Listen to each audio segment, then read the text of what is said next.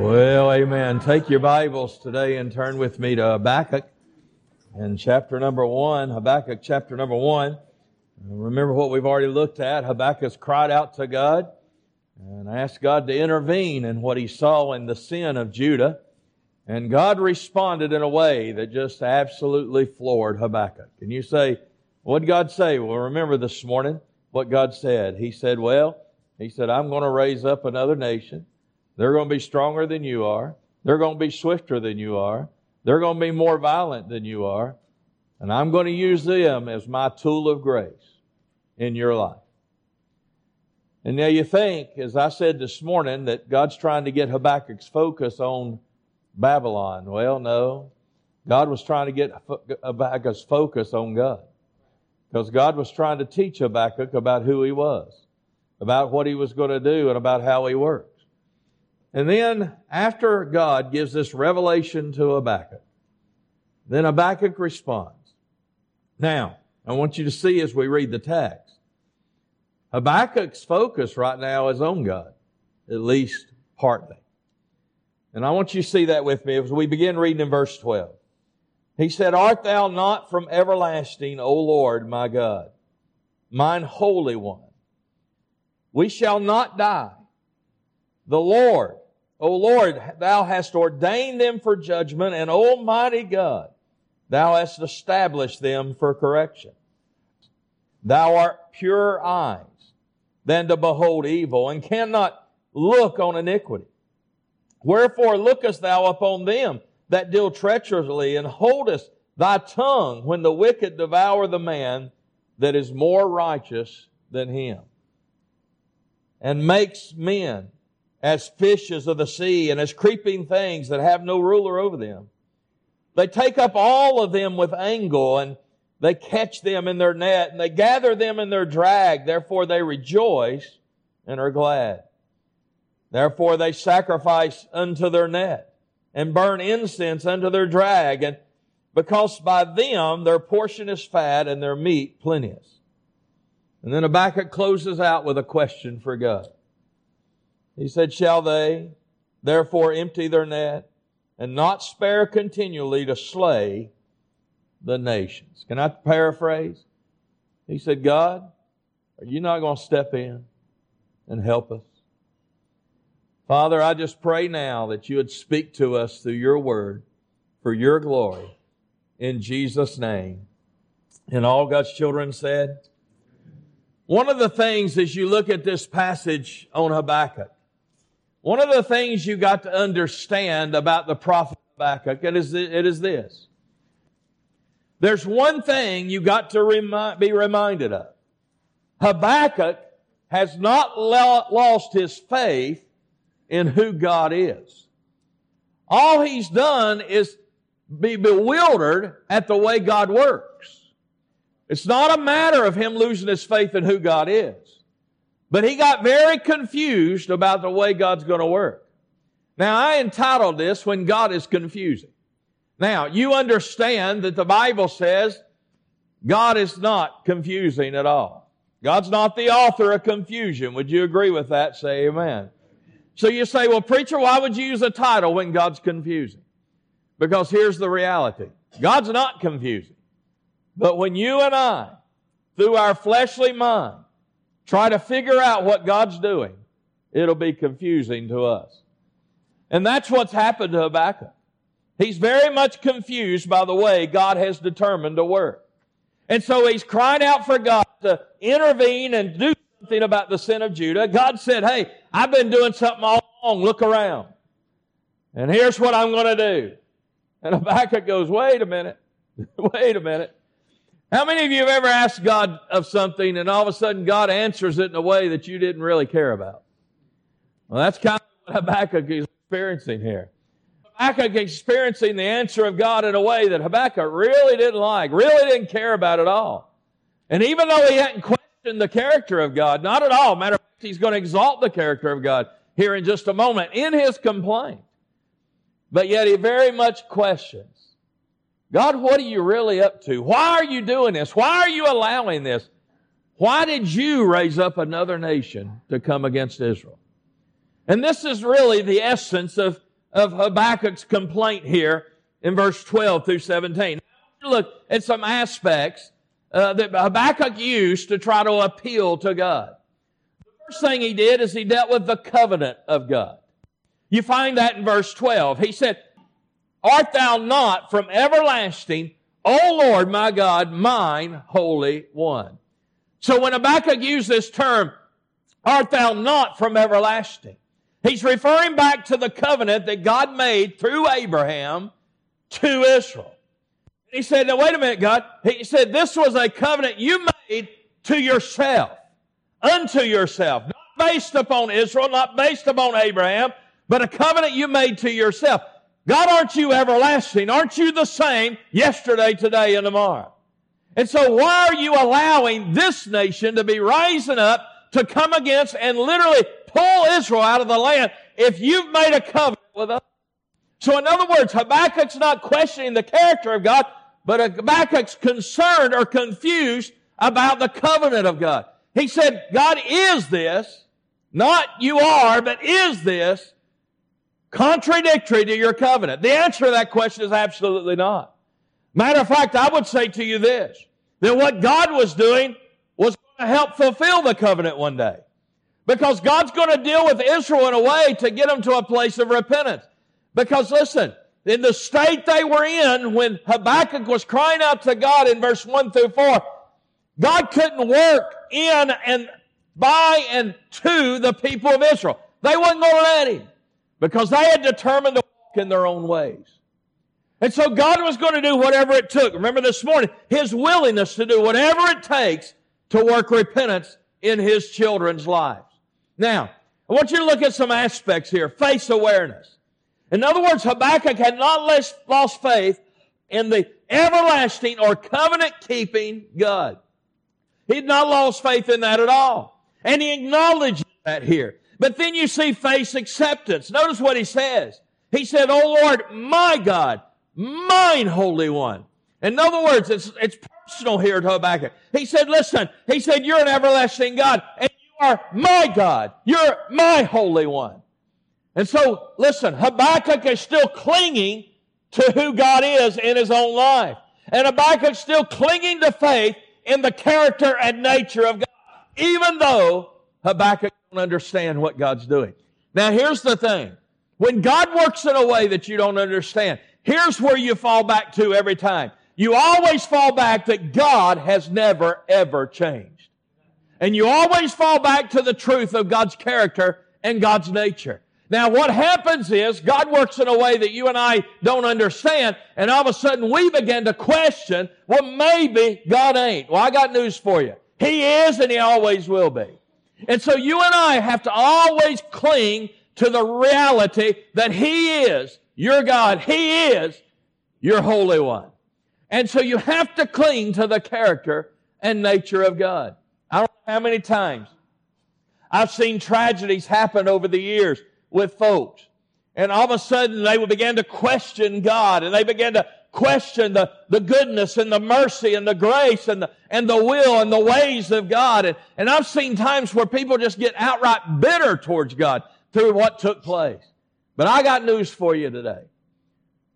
He is never ever going to allow, initiate, or bring about any act to his children that is not in his perfect plan for you and me. And I want to reiterate that. Never one time will God initiate, allow, or bring about anything that's not for your good. Not one time. Now, it may not seem like it at the moment, but it is. And so Habakkuk here in his faith to the character of God, he's aware that he's a covenant keeping God and his acceptance of God being his. But I want you to see this awareness goes a little bit further. Look at the bottom verse 12. He says, Almighty God. And here's what he's saying. This is the way it be translated. He said, God my rock. Not only is he accepting God as his holy one, he said, you're my rock. You're my stability. You're my everything. And he said, God, I, I don't understand why you're doing or what you're doing or why you're doing what you're doing. But I just know this. You are my rock. You're everything to me. And boy, isn't that a good place to be when you don't understand what's going on? Now, I've said this this morning, I'm going to say it again. I believe with all my heart's heart that God's allowing what's going on in our country today and our world today to not, to do two things. Number one, because I think what's going to happen is there's going to come a day that the true Christian is going to have to stand up and be accounted for. And I think what's happening is God's purging the church in America. But I want you to listen to something else. I think God's not only purging the church in America, I believe God's bringing the church in America to a place of desperation and dependence upon Him. And I believe God will continue to do that all the way until He says to His Son, Son, go get your bride. Because I tell you right now, in the days we live in, if the church don't be the church in the world, we're in trouble. You see, we think, we, we ask and we pray, Lord, would you change the world? Would you change our government? Would you change this? Would you change that? When the reality is we ought to pray, God, would you change us that we could be the vessel through which the world is impacted? Do you understand today God created the church to impact the world? But instead, what's happened today is the world has impacted the church more than the church has impacted the world. And this is a picture of, of, of what God has done. He's raised up these Chaldeans, these Babylons, and he said, they're coming against you. They're going to take you out of the land. And Habakkuk says, wait a minute. God, I know you're a covenant keeping God. I'm aware of that. I accept you're my rock. You're my holy one. But notice faith's acknowledgement.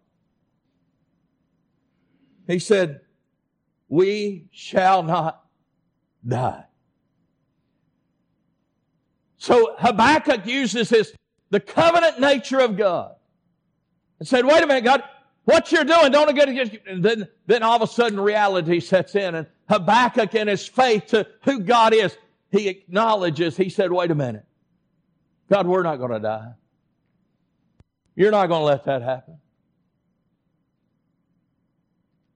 Isn't it amazing? That no matter how it get bad it may get, in your life, my life, our lives, whatever, if you're His,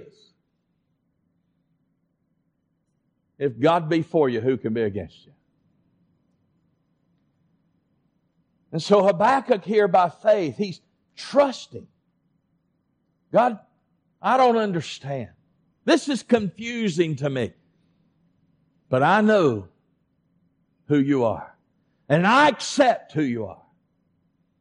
And folks, when we get to chapter three, the climax of a victorious call out of Habakkuk to God comes the climax of the book. And all of a sudden, Habakkuk gets the full picture and Habakkuk accepts everything God's doing.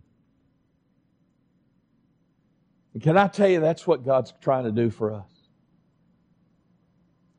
is get you and me to the place that no matter what God does, no matter how confusing it may seem to you and me, is on the basis of the character and nature of God, accepting instead of complaining about what God's doing. Circles of pastors, including myself from time to time, I'm going to be the first to confess what I hear is complaining about this is happening and this is happening and this is happening and this is happening. And listen, it ought to disturb us what's happening. Y'all say amen. Y'all say amen. But one thing God's trying to teach me is no matter how bad it's, I see it. Now my problem is I see it worse than most people see it. You say, what do you mean? Because what most people see, they don't think it's that bad.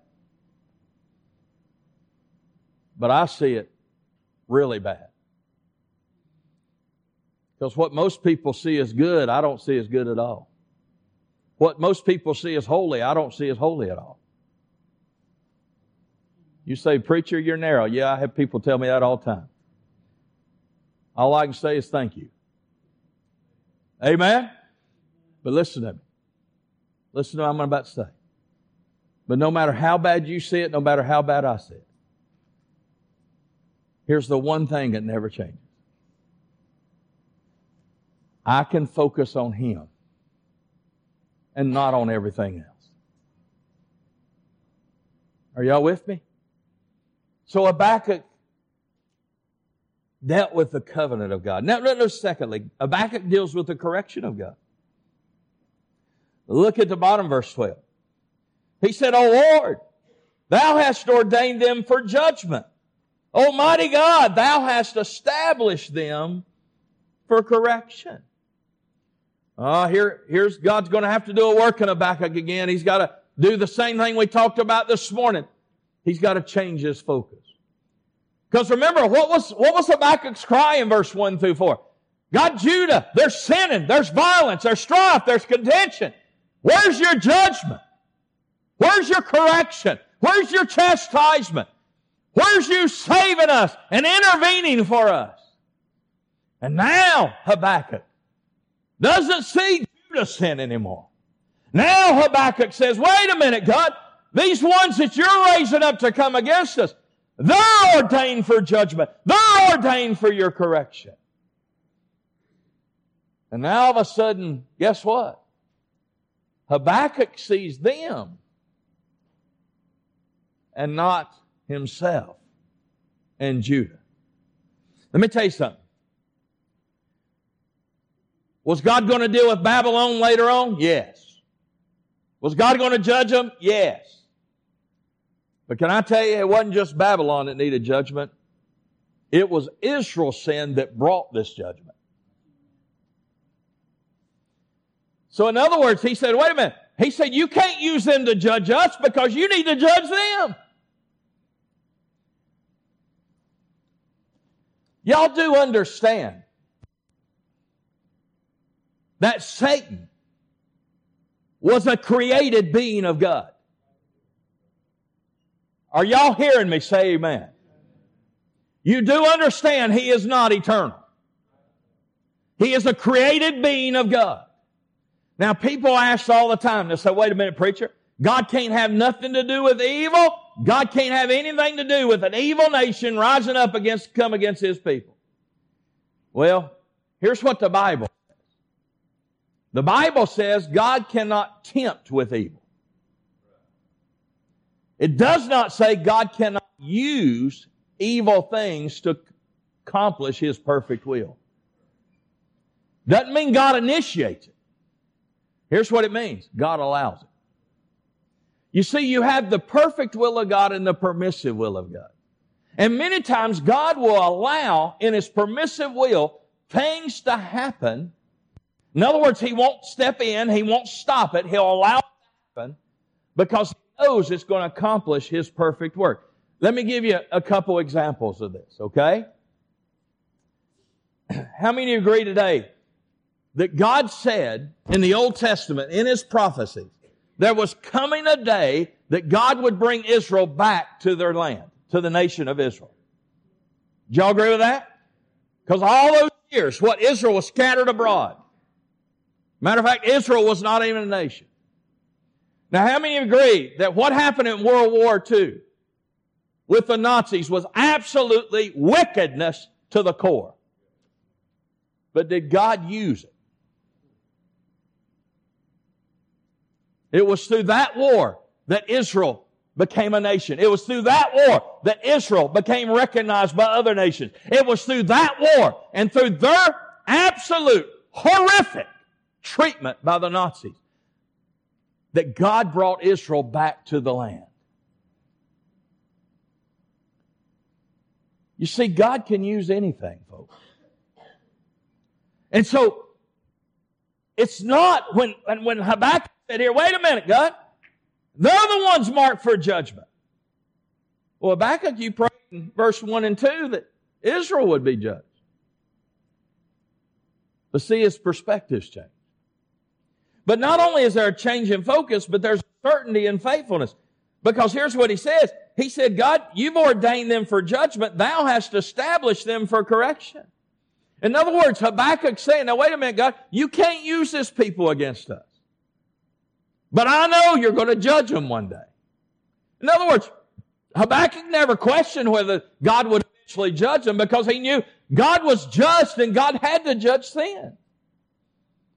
But what he couldn't understand is, wait a minute, God, how can you use someone that you're going to judge to come against us who is the apple of your eye?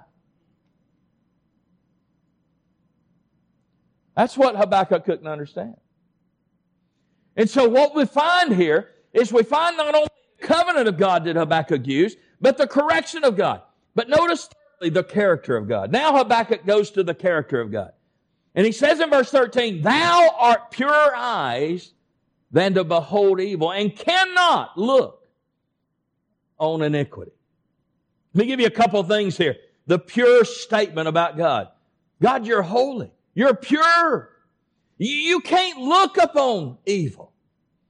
People say to me all the time, I don't understand how a God who is good and merciful and gracious could allow evil to continue.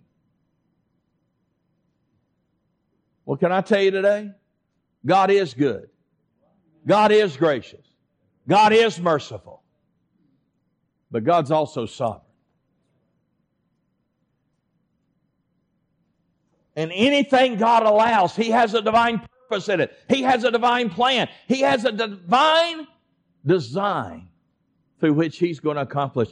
That's the reason Isaiah said, His ways are greater than our ways and His thoughts greater than our thoughts. Do I understand? Listen, some of the most godly people I've ever known in my lifetime. God took home at early ages. They didn't get to see their 70s and 80s and 90s. One of my dear friends, Dr. Wayne Barber, one of the greatest Christ life preachers I've ever heard. In the prime of his preaching, had a surgery that went awry and it cost him his life. And it's easy to say, well, wait a minute, God, we need men that are going to stand and tell the truth. Why would you take Dr. Wayne Barber away?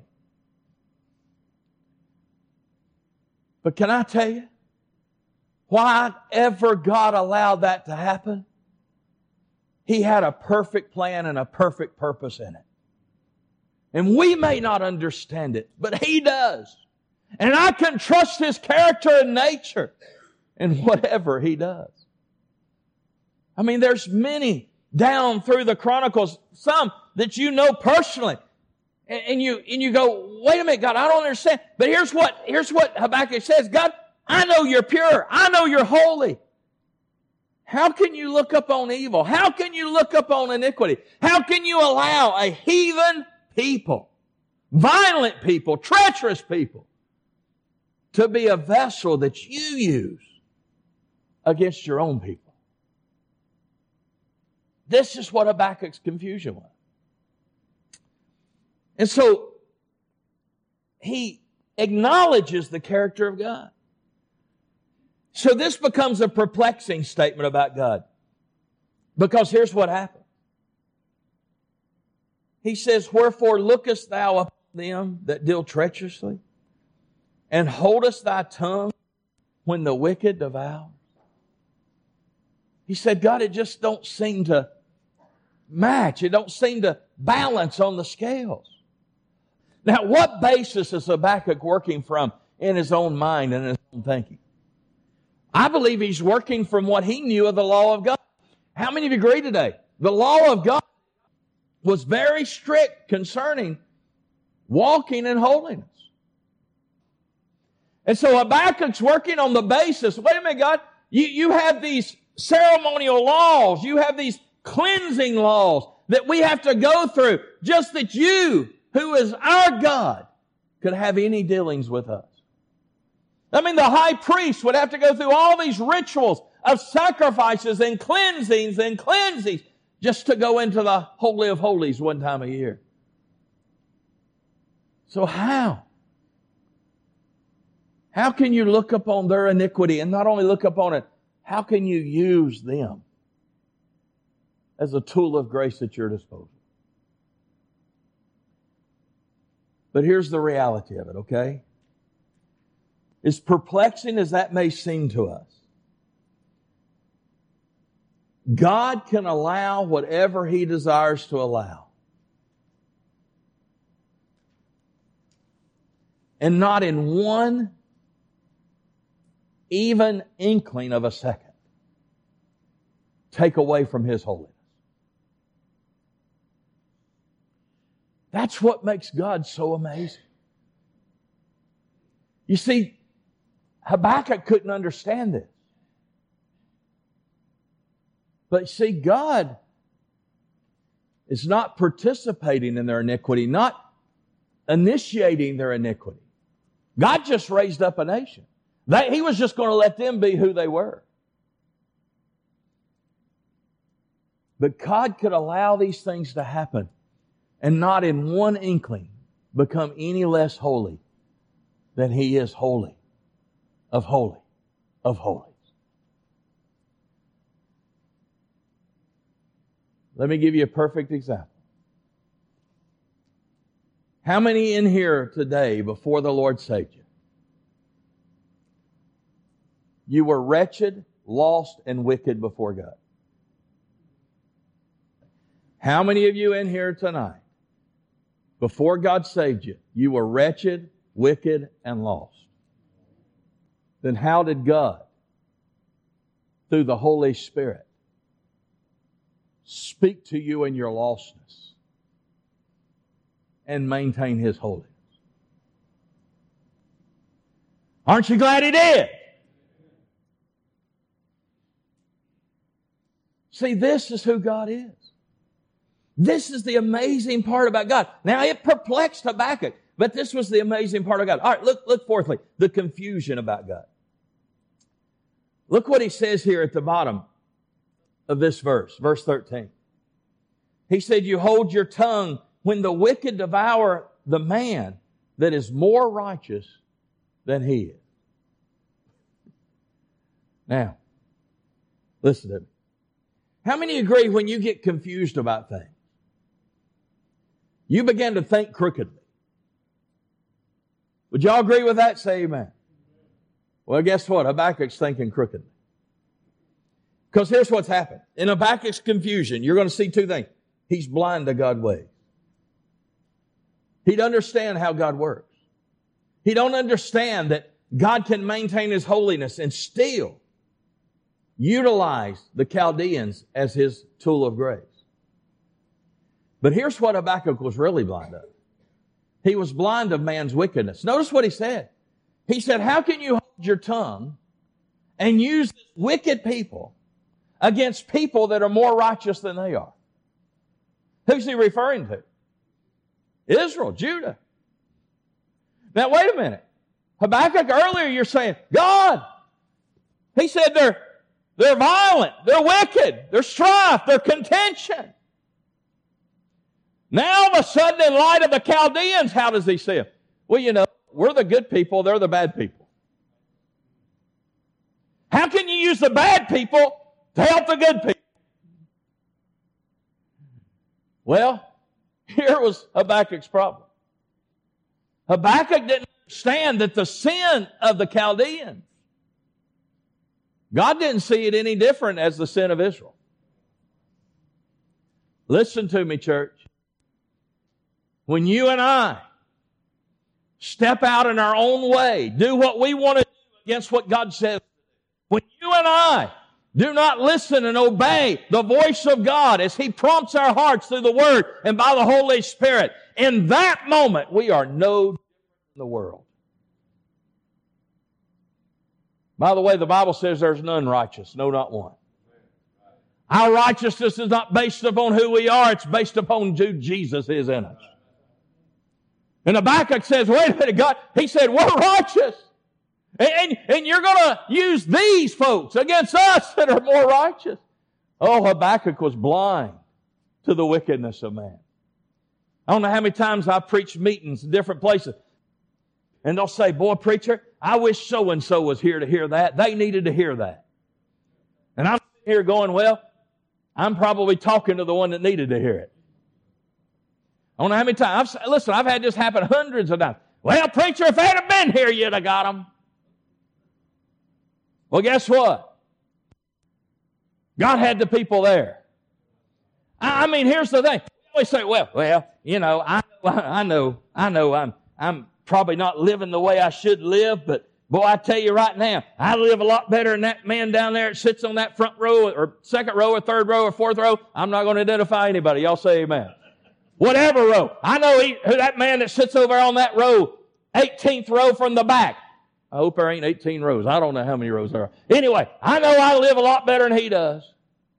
And see, what we do is we, we take our sin, we lay it off on others people's sin, so we can make ourselves feel better about ourselves.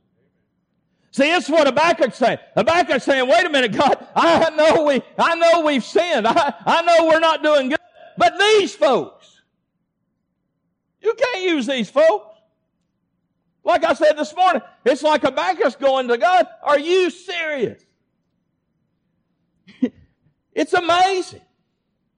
But not only Habakkuk's confusion, but Habakkuk's conclusion.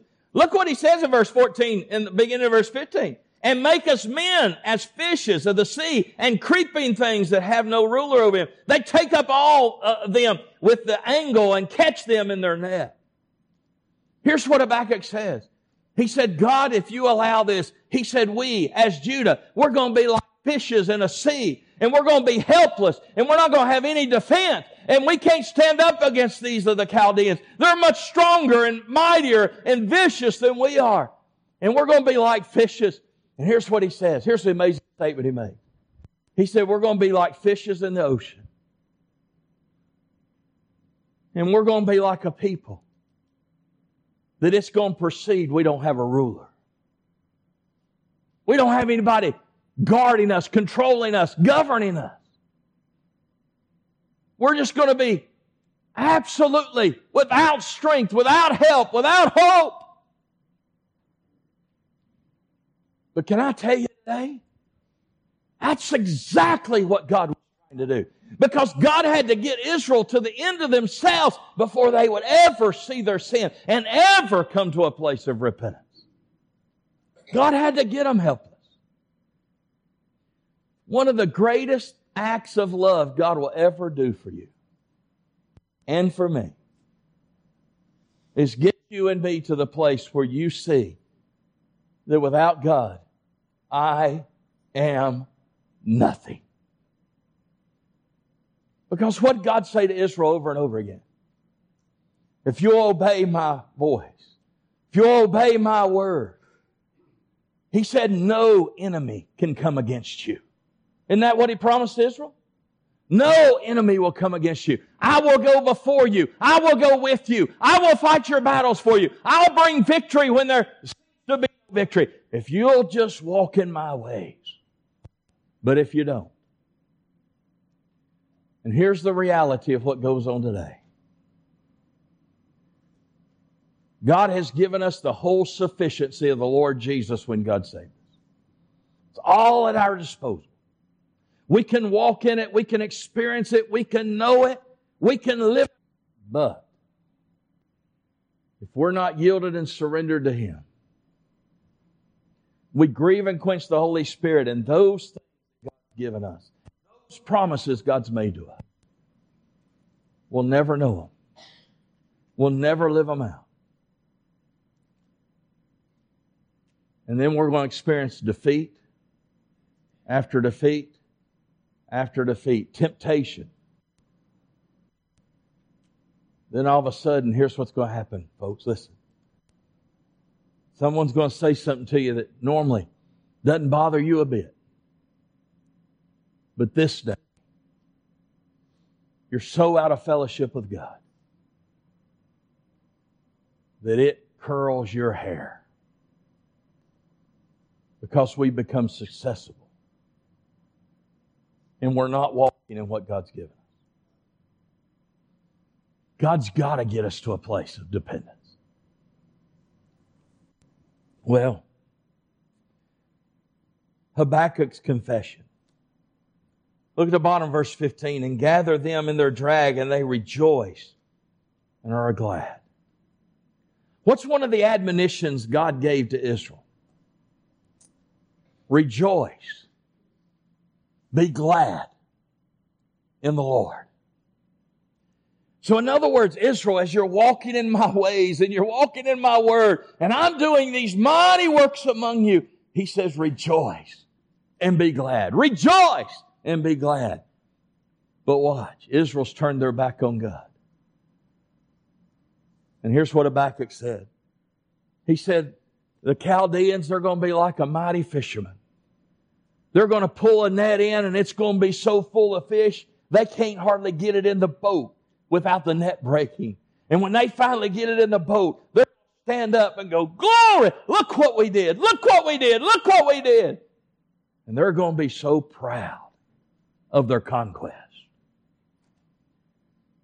When Israel should have been so praised, Such have an attitude of praise towards God. God's doing a work. Not only their pride, but their praise. Watch what it says. Therefore they sacrifice under their net and burn incense under their drag. The Chaldeans were in great victory. Who do they praise? idols. The idols that they account for their great catch. You say, why is that important? Because Israel's turned their face away from God to worship idols. Now get the picture. Here's what Habakkuk's saying. God, you know what they're going to do. You know how ridiculous this is. That when they catch us in a net and they win their victory, they're going to praise their idols. God, that's ridiculous. But yet Judah's doing the same thing. You see how it works here? Well, let me show you the last thing and I'm done. Habakkuk's concern. shall they? Now, I believe Habakkuk's really, really concerned because he don't know the answer. He says, shall they empty their net and not spare the continuing to slay the nation? See, Habakkuk a minute ago, he said, listen, we're not going to die. But now Habakkuk begins to think more and more about this whole situation. And if you'll let me paraphrase, here's what Habakkuk's saying. He says God, how long you going to let this last? You've already said what you're going to do. But how long are you going to let it last? How many of you agree that through Joseph, God brought Israel to Egypt for the development of the nation. Do y'all agree with that? Say amen. In other words, in Egypt, they were received the most fertile ground of the king. And now having the most fertile ground, they began to prosper. They began to grow. They had everything they needed from a provision standpoint.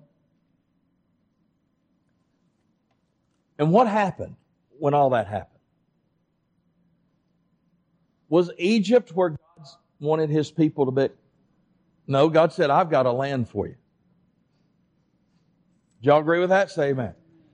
So God says, all right, guys, it's time to go. Israel said, Are you serious? Look what we got. Look at the resources we have.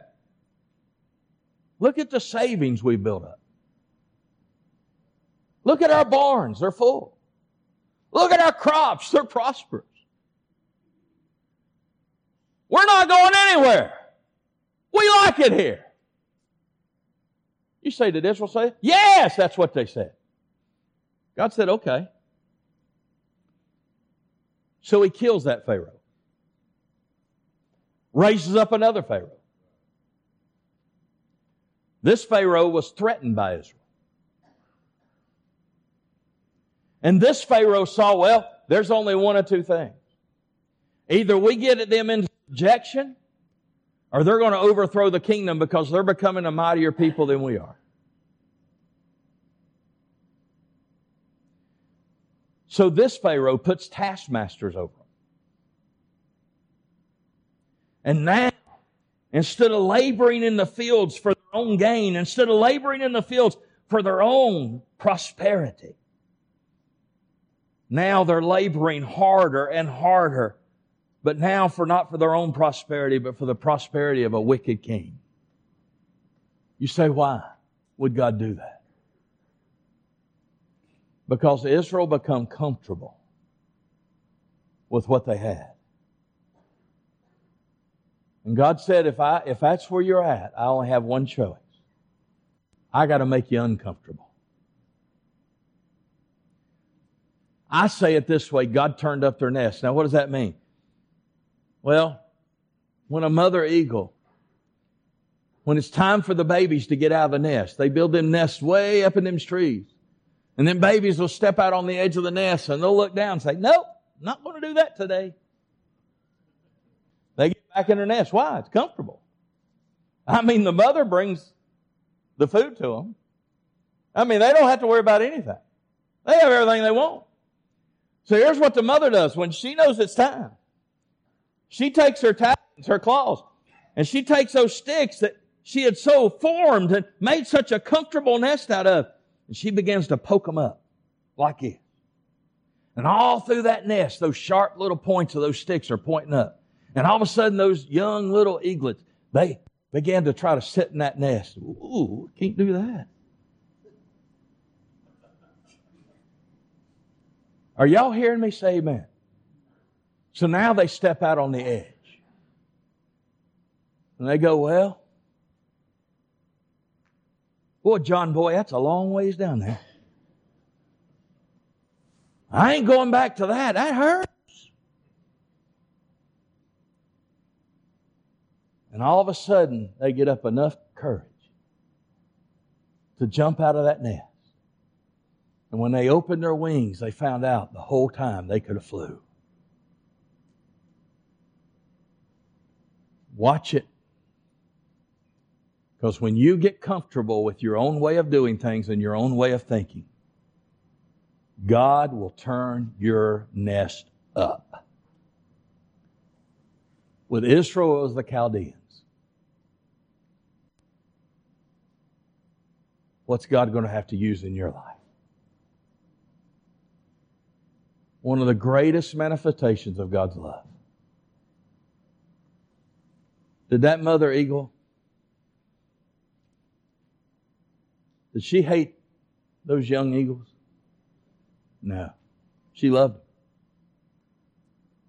And she made it to where the only thing they could do was fly.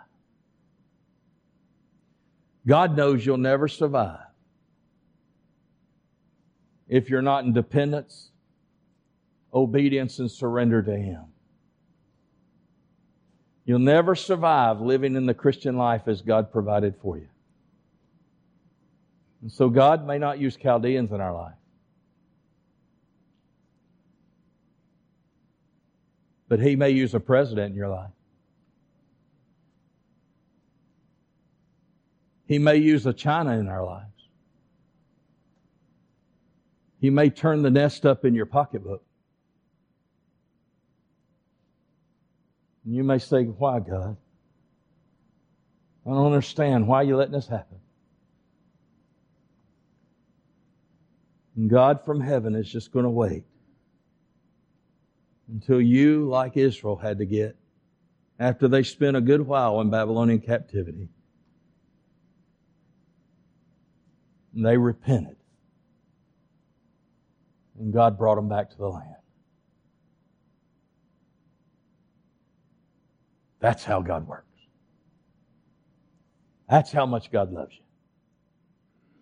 And that's who God is. Amen? Father, I love you, I praise you, and I thank you. Father, I don't know what you've said tonight to each individual heart. But Father, maybe there's individuals in here today that you're already turning up their nest. Maybe you've already turned it up. They don't have any peace, don't have any joy. There's just no rest in their life. Maybe, Father, you've got them to the point of standing at the edge of that nest and looking over that nest. Maybe for somebody in here, they realize that what's over that nest is their salvation, but Father, they got to yield themselves to you and trust you in repentance and faith. But maybe there's others in this place that they stand at the edge of the nest and they realize that to come out of that nest is to trust you in their circumstances, in their worries, in their concerns. Maybe others, it's to trust you in the provision you've given them that they could walk in the fullness of God in their life. Father, whatever it is, I wonder how many in here tonight would take the leap of faith, spread their wings like eagles, as Isaiah says, and just trust you. In Jesus' holy, precious, and mighty name. And all God's children said,